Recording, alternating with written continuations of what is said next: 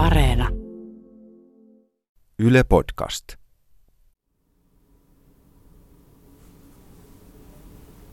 No se on ollut se ihan ensimmäinen pelikonsoli lapsuudesta. Tää, mä aloitin tietysti Commodore 64, mutta ensimmäinen konsoli, jonka mulla oli mitään enemmänkin kosketusta, niin oli nimenomaan tämä 8-bittinen Euro Nintendo. Se hommattiin lähinnä varmaan muistaakseni siksi, että Mario 3 tuli pihalle, joka oli semmoinen, että tämä on niinku maailman hienoin peli ikinä. Että se Super Mario Bros. 3 on saatava ja sitten me käytiin se hommaamassa. Ja sillä oli sitten kaiken näköisiä hyviä pelejä, mitä ei ole voinut edes kuvitella näkevänsä Commodore 64, niin se Commodore 64 pelaaminen jäi aika paljon vähemmälle sitten, kun ne pelit oli sen verran paljon lähestyttävämpiä ja pyöri sulavammin ja niissä oli enemmän tutkittavaa ja enemmän pelattavaa. Ja... Kotimikro- ja valtakauden jälkeen 80-luvun lopussa suomalaisissa olohuoneissa vakiintui Nintendon harmaa laatikko. Nintendo aloitti toimintansa jo vuonna 1889 ja tuli Japanissa tunnetuksi valmistamistaan Hanafuda-pelikorteista. Nintendo tarkoittaa japanin kielessä jätä onni taivaaseen. Pelikonsolien kronikka puhaltelee tässä jaksossa legendaarisen matolaatikon pölyntyneitä kasetteja. Minä olen Antti Melkko. Nintendon alkutaipaleesta keskustelemme Pelitlehden avustajatoimittajan Juho Penttilän kanssa.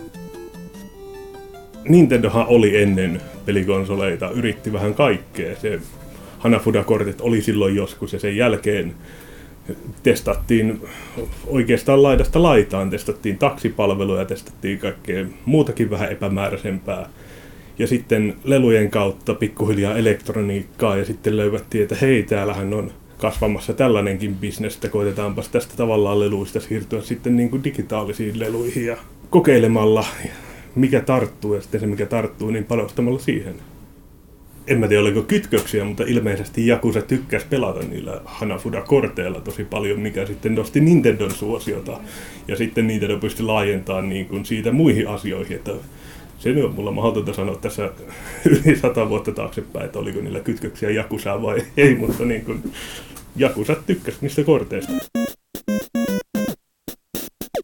1970-luvun lopulla Nintendo huomasi Atarin Pongin ja Magnavox Odysseon tuoman markkinapotentiaalin ja onnistui tekemään sopimuksen Magnavox Odysseon jakelusta Japanissa. 1977 Nintendo julkaisi oman Pong-konsolinsa Color TV6, joka sisälsi kymmenen erilaista muunnelmaa Pong-pelistä. Markkinat näyttivät lopulta siihen suuntaan, että Nintendo tarvitsisi oman kolikkopelinsä. Keskustelussa ohjelmoija Isa-Valtteri Pimiä kun ne rupesivat jossain vaiheessa tekemään arcade-koneita niiden lelujen lisäksi, tietysti niillä oli jo näköisiä elektronisia leluja silloin 70-luvulla, niin ne kolikkopelit oli semmoinen aika luonteva, jatkumo sitten tietysti kun Space Invaders on muut tuli suosituksi Japanissa, että hei mekin halutaan palata tästä kakusta. Ja Nintendollahan tunnetusti oli kaikkea lavahotelleista lähtien ja pelikorttibisnes oli se, millä ne aloitti, että ne on aina ollut vähän semmoinen megakonglomeraatti, mikä tekee vähän kaikkea ja kokeilee kaikkea. Kun niitä Nintendo pelejä, osa niistä oli kai semmoisia hyvin niin kuin, vaisuja hittejä, mutta kyllähän se sitten ehdottomasti oli se, kun ne teki liikaa radarskopeja, noita radarscope-kaappeja Japanissa jenkkimarkkinoilla. Ajattelin, että no tämähän myy hyvin, kun tämä on Space Invaders, mutta tässä on vähän tämmöistä 3D-perspektiiviä, että kyllä nämä avaruussuutterit menee Jenkeissä, kun Space Invaderskin on kelvannut, mutta se oli jo ehkä vähän semmoinen vanhentunut peli siihen mennessä, että oli liikaa jo semmoisia avaruusammuntapelejä olemassa kolikkopeleinä.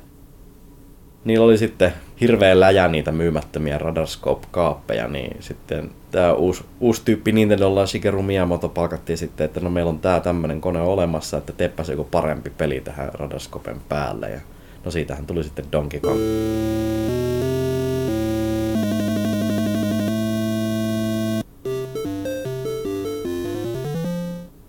Aivan, aivan järjetön rahan, rahan printtauslupa sille firmalle sen jälkeen, että ne, ne pystyi vaan tekemään sitä ja myymään sitä ja sit se oli kaikkien tiedossa ja kaikki halusi kotikonso, kotikonsoleille versio ja kotitietokoneille version siitä niin mahdollisesti, nopeasti kuin mahdollista ja että ne sitten kyllä niinku, niinku äkkiä kyllä vaan rupesi tekemään näitä hahmovitoisia pelejä sen sijaan, että, että ne on jotain epämääräisiä avaruusaluksia.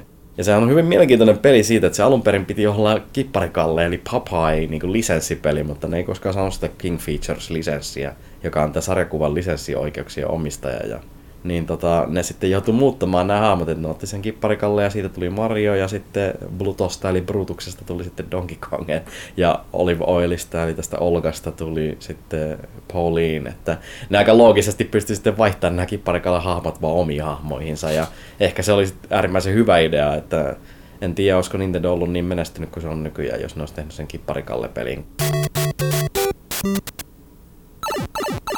Niin, no, kun ne lähti tätä Family Computeria eli Famicomia tekemään Japanissa, niin se selkeä ideahan oli niin kuin sille speksille, että minkälainen laite tämän pitää olla, oli se, että tällä pitää pelata Donkey Kongia. Että se on aika pitkälti se peli, jonka, jonka niin kuin toteuttamista varten se koko hardis päätitti, että minkälainen se on. Ja kun sitä konetta katsoo, niin sehän on hyvin semmoinen lelumainen design, että selvästi suunniteltu lasten käsiin, ne kasetit on tosi pienet, ne on hyvin värikkäitä, ne on hyvin helppo laittaa siihen koneen päälle lyödä kiinni ja ne ohjaimet on semmoiset hyvin pienet ja lapsen käteen sopivampi mukavan lelumaiset myöskin, että selvästi niin kuin vielä enemmän mentiin siihen niin kuin leludesigniin näistä kolikkopelikaapeista.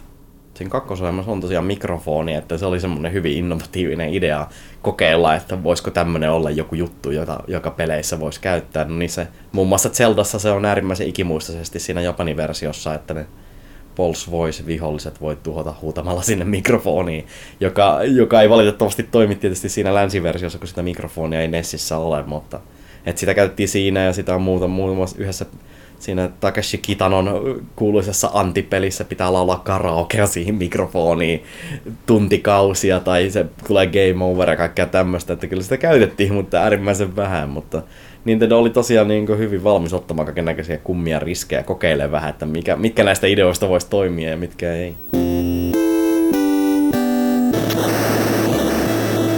Nintendo Famicom julkaistiin vuonna 1983 ja se myi kahdessa kuukaudessa 500 000 konsolia.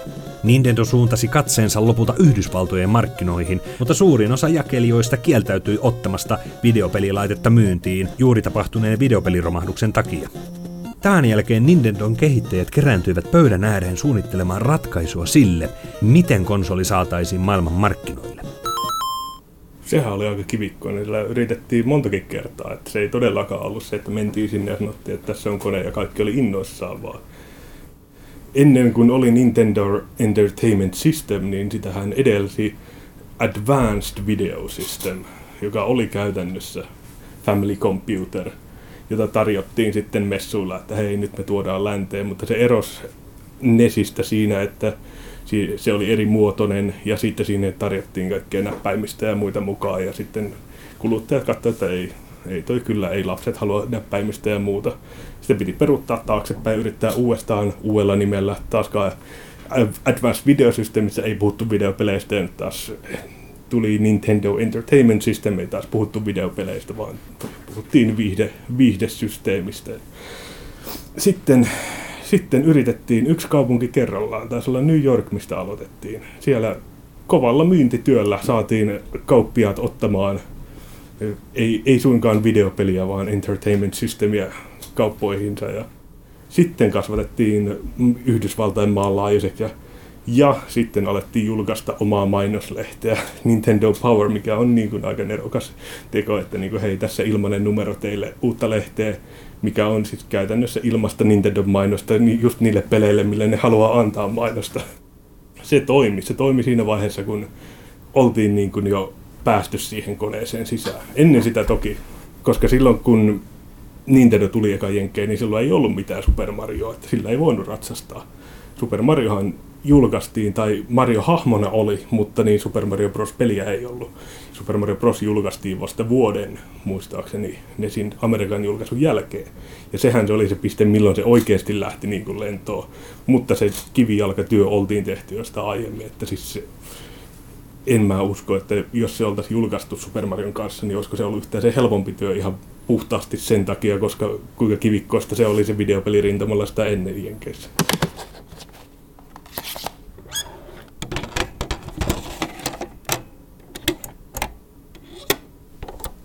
Mutta ennen sitä ää, varsinaista konsolibisnestä Nintendohan oli tehnyt jo elektronisia pelejä, oli tehnyt arcade-pelejä ja oli tehnyt Game and Watcheja.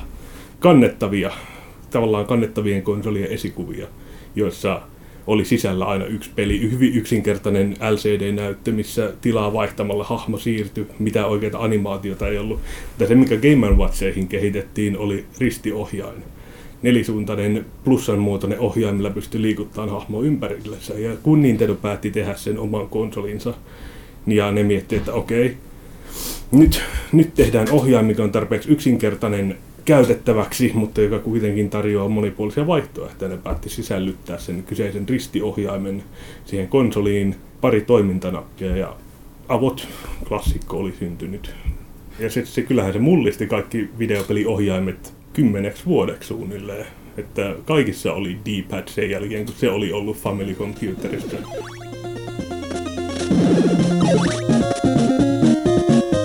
Muoto suunniteltiin uusiksi japanilaisesta punavalkoisesta konsolista meidän tuntemaksi harmaaksi viihdekeskukseksi. Isoin ero värin lisäksi on se, että pelikasetit työnnettiin konsoliin VHS-kasettien tapaan sivusta, eikä päältä. Myyntivalttina Yhdysvalloissa oli myös erikseen ostettava ROP-lelurobotti, joka toimi pelissä kakkospelaajana. Suunnittelullisestihan se on ihan sika huono se meidän länsimainen Nintendo-systeemi, missä se kasetti työnnetään sinne sisään ja painetaan alas. Se painetaan taas ylös ja vetään pois, koska aina kun sitä painaa, ne hampaat, mitkä ottaa sinne kasettiin kiinni, taittuu vähän.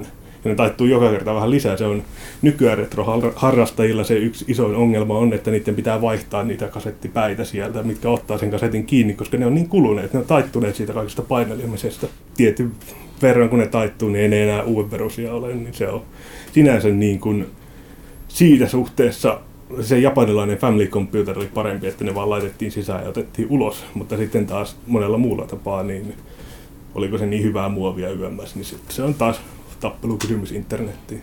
Niin, ja jos tuli sitten joku vika, niin mitäs niille kaseteille sitten tehtiin? No sinnehän puhallettiin. Sinne kasettiin puhallettiin, kun ajateltiin, että nyt täältä lähtee pölyt pois. Ja se, se, mitä siinä todellisuudessa tapahtui, oli, että sinne tuli vähän kosteutta niihin niihin päihin kiinni, jotka sitten kun se työnnettiin sinne viottuneisiin hampaisiin, jotka kosketti siihen kasettiin, sitten siinä oli pikkasen parempi yhteys, koska siellä oli sitä kosteutta välissä. Mutta pitkällä aikavälillähän se on vaan metallia kosteus, ja niin ei se, tai kuparia kun ne on ne päät siellä, niin ei se, ei se hyvä yhdistelmä ole. Ei. Ja huvittava detalji mun mielestä niistä, niistä japanilaisten ja länsimaisten kasettienkin eroista on se, että nehän on tosissaan tosi pieniä ne japanilaiset kasetit, sellaisia niin kuin ehkä puolet länsimaista kasetista, mutta siis se piiri, se piirilevy siellä kasetin sisällä, se on ihan tasan saman kokoinen meillä kuin mitä se on Japanissa. Meillä vaan siellä kasetissa tosi paljon tyhjää. Se vaan piti saada sen muotoiseksi. Ja se on sen takia, että siitä saatiin tehtyä sellainen videokasettimainen, että se saatiin työnnettyä sinne sisään ja vettyä helposti ulos. Ja se ei näyttänyt NS-pelikasetilta, jotka oli paljon pienempiä, koska se oli tabu siihen aikaan, että länsimaissa kukaan ei halunnut myydä pelikasetteja, koska Atari ja videopelimarkkinat oli romahtanut ja videopeli sanana oli käytännössä kirosana jälleen myyjille. Ei haluttu myydä pelejä, piti tuoda Nintendo viihdekeskus, jossa ei pelattu pelejä, vaan pelattiin pelipäkkejä, jotka oli sitten eri muotoisia, jotka työnnettiin niin kuin kasettinauhuriin meillähän tosiaan on käytössä tai oli käytössä hyvin eri speksiset televisiot, mikä suomeksi tarkoitti, että meillä lähetettiin 50 Hz taajuudella ulos menevää kuvaa. Jenkeissä se oli 60 Hz ja Japanissa se oli 60 Hz. Silloin mitä suurin osa pelintekijöistä teki oli, että koska se piti kokonaan ohjelmoida yleensä uusiksi peli, että se toimisi Euroopassa, niin suurin osa ei jaksanut ihan vain toisen pelin sellaisenaan tarkoitti, että siitä lähti se kuudes osa nopeutta pois. Se peli oli kuudennes, kuudesosan hitaampi kuin mitä se on, oli alun perin ollut. Ja me pelattiin vähän hitaampaa Sonicia, vähän hitaampaa Mariota ja se, se vaan oli se meidän juttu. Ne pelintekijät, jotka päätti panostaa sinne, näki sen vaivan, mutta sitten toki kun myöhemmin tuli digitaaliset TV ja muut, niin sitten sille ei enää ollut väliä, koska se oli standardi ympäri maailmaa. Mutta niin kauan kuin meillä oli vanhat putkitöllät, niin kyllä se aiheutti ongelmia ihan niin kuin Pleikkari ykkös- ja kakkosaikoina vielä.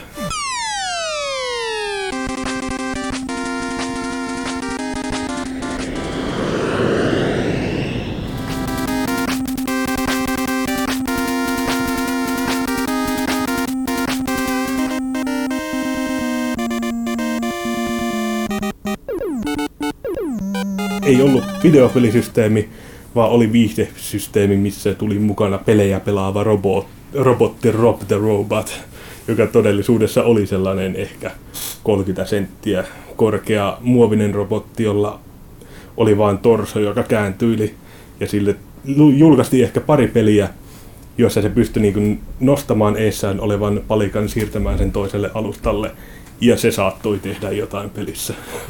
Sitä ei käytetty juuri lainkaan julkaisun jälkeen, sitä ei tullut meille Eurooppaa ollenkaan, mutta siis ihan puhtaasti sillä mielikuvalla, että nyt ollaan tulevaisuudessa ja tämä ei ole enää sitä, mikä oli joskus Atarilla, vaan tämä on nyt pelejä pelaava robotti ja entertainment system ja se varmasti vaikutti siihen, että saatiin takaisin se jalansija konsoleille Amerikan markkinoilla.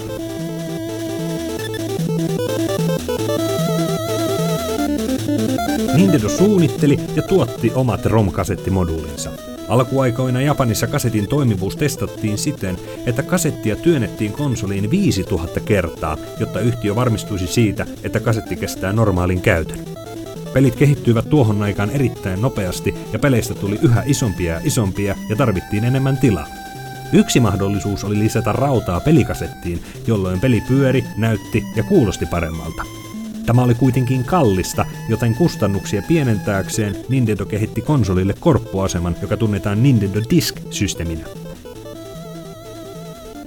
Joo, no se oli tietysti vähän semmoinen myöhempi, että se ensimmäinen sukupolvi Japanissa aika pitkälti oli vaan niitä kasetteja, ja jossain vaiheessa se tuli niinku tiensä päähän, että no mitä me voidaan tämän kasetin sisään laittaa, niin ne rajat tuli aika pitkälti vastaan siinä viimeistään Super Mario Brosin kohdalla, että no tässä nyt aika on tämä maksimi, mitä me voidaan yhteen niin sanottuun NROM-kasettiin mahduttaa, että se on se Super Mario Bros. on toki aika, aika vaikuttava peli ollakseen niinkin pienessä tilassa kuin se on, ja kuinka paljon se saa niin kuin, revittyä maailmaa irti niistä hyvin tiukoista niin kuin, muistirajoituksista.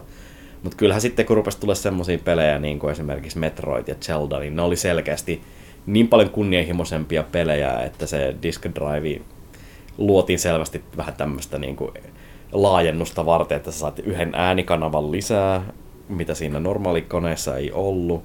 Ja sitten tallennusmahdollisuus erityisesti oli se iso juttu siinä, että sitä ennen ei oikeastaan ollut mitään tallennusmahdollisuuksia. Että sitten, kun tämä disk drive ei koskaan länsimaissa lähtenyt, niin sitten korvasi sen paristovarmennuksella niissä kaseteissa ja lisäsi sinne vähän kirjoitettavaa muistia, että sai ne pelit sitten siirrettyä.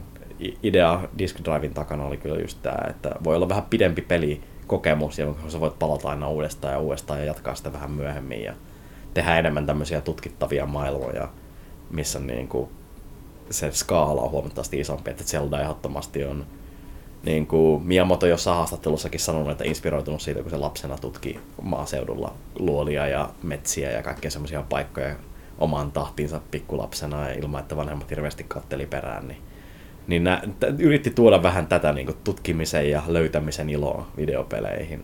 Ja nimenomaan sitä, että se on enemmän semmoinen seikkailu, joka kestää viikkoja kuin että sä pelat sen Marion siinä yhdessä sessiossa, koska se aika pitkälti on se, on se kokemus Super Mario Bros. että sä juokset vasemmalta oikealle ja sitten jos sä tarpeeksi hyvä, sä pääset sinne, sinne, sinne King Koopan luo maailmassa kahdeksan ja se on siinä ja sitten sä pelat sen vaikeampana uudestaan, jos sä oot tarpeeksi hyvä.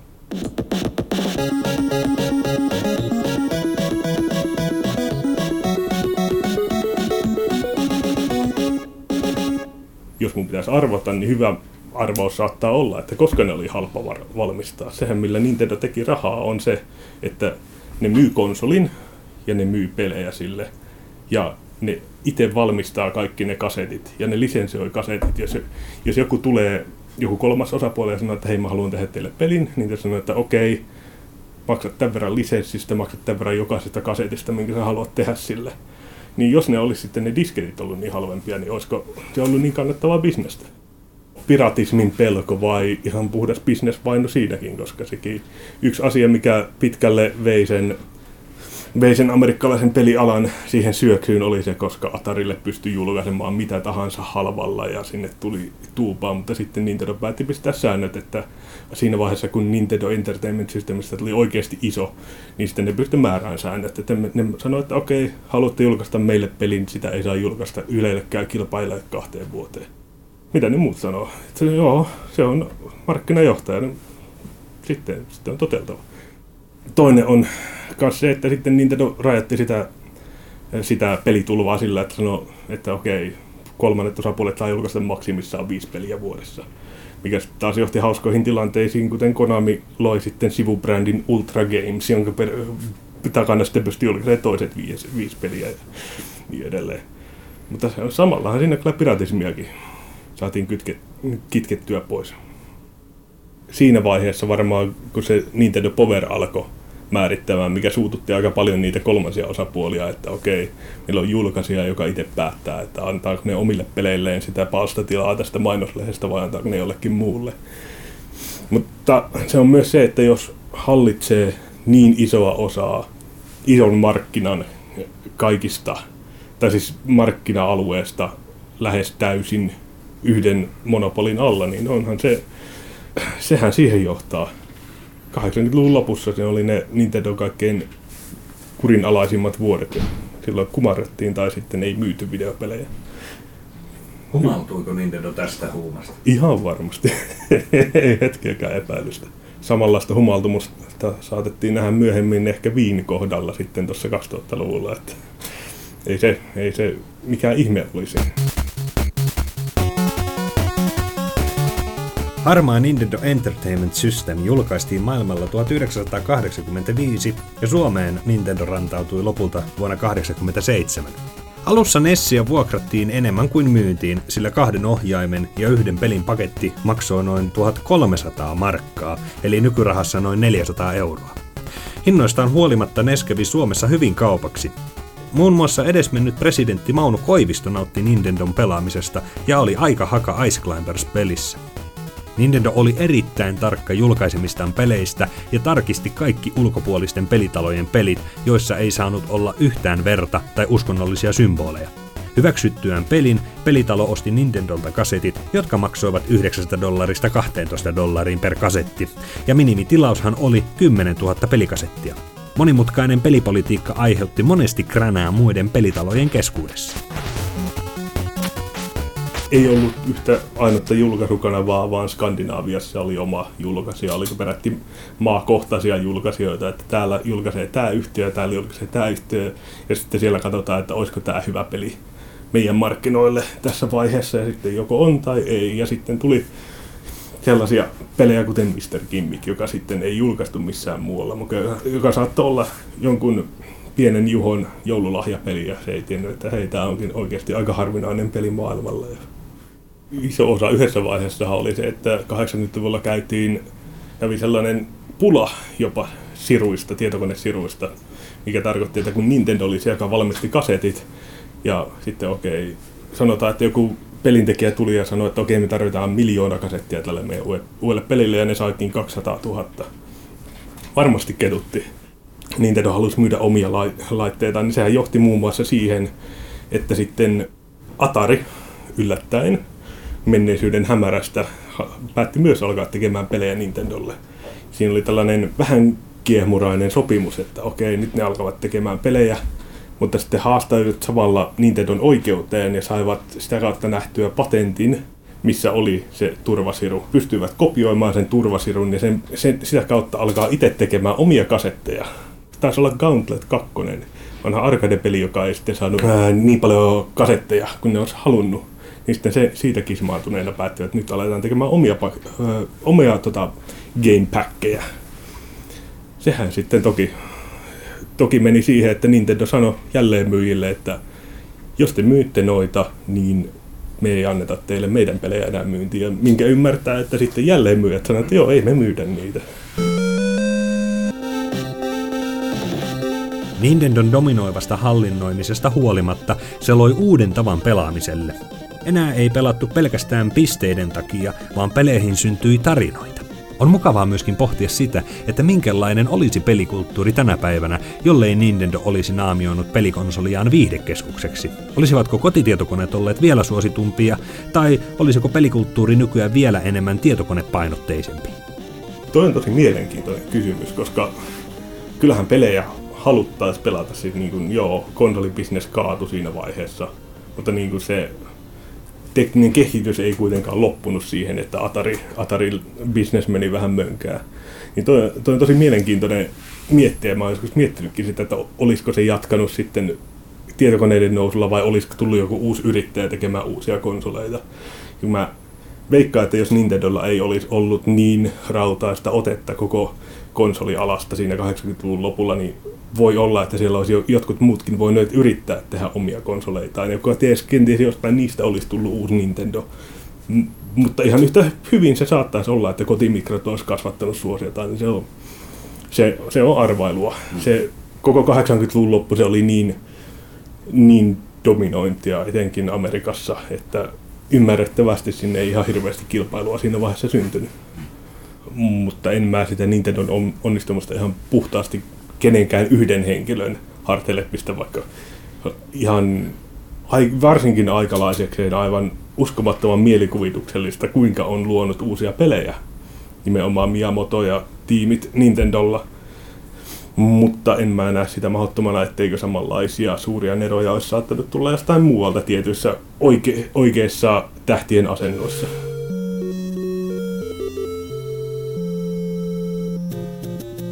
Mä väitän, että se on se niin kuin Commodore lisäksi se pelikone, jonka kaikki täällä tietää, jonka kaikkien vanhemmat tiesi, jonka kaikkien äiti osasi sanoa nimeltä, niin loppuu se Nintendon pelaaminen. Et se oli melkein synonyymi videopelien kanssa jossain vaiheessa täällä, varsinkin konsolipelaamisen kanssa. Että, et se oli kyllä, jos meillä Commodore oli tasavallan tietokone, niin Nintendo 8 bitti niin oli kyllä se tasavallan konsoli ehdottomasti. Että, et kyllä se oli se, mikä täällä oli kaikista suosituin ja mille oli kaikista isoimmat niin kuin, markkinat ja mille oli kaikista aktiivisesti maahantuontia.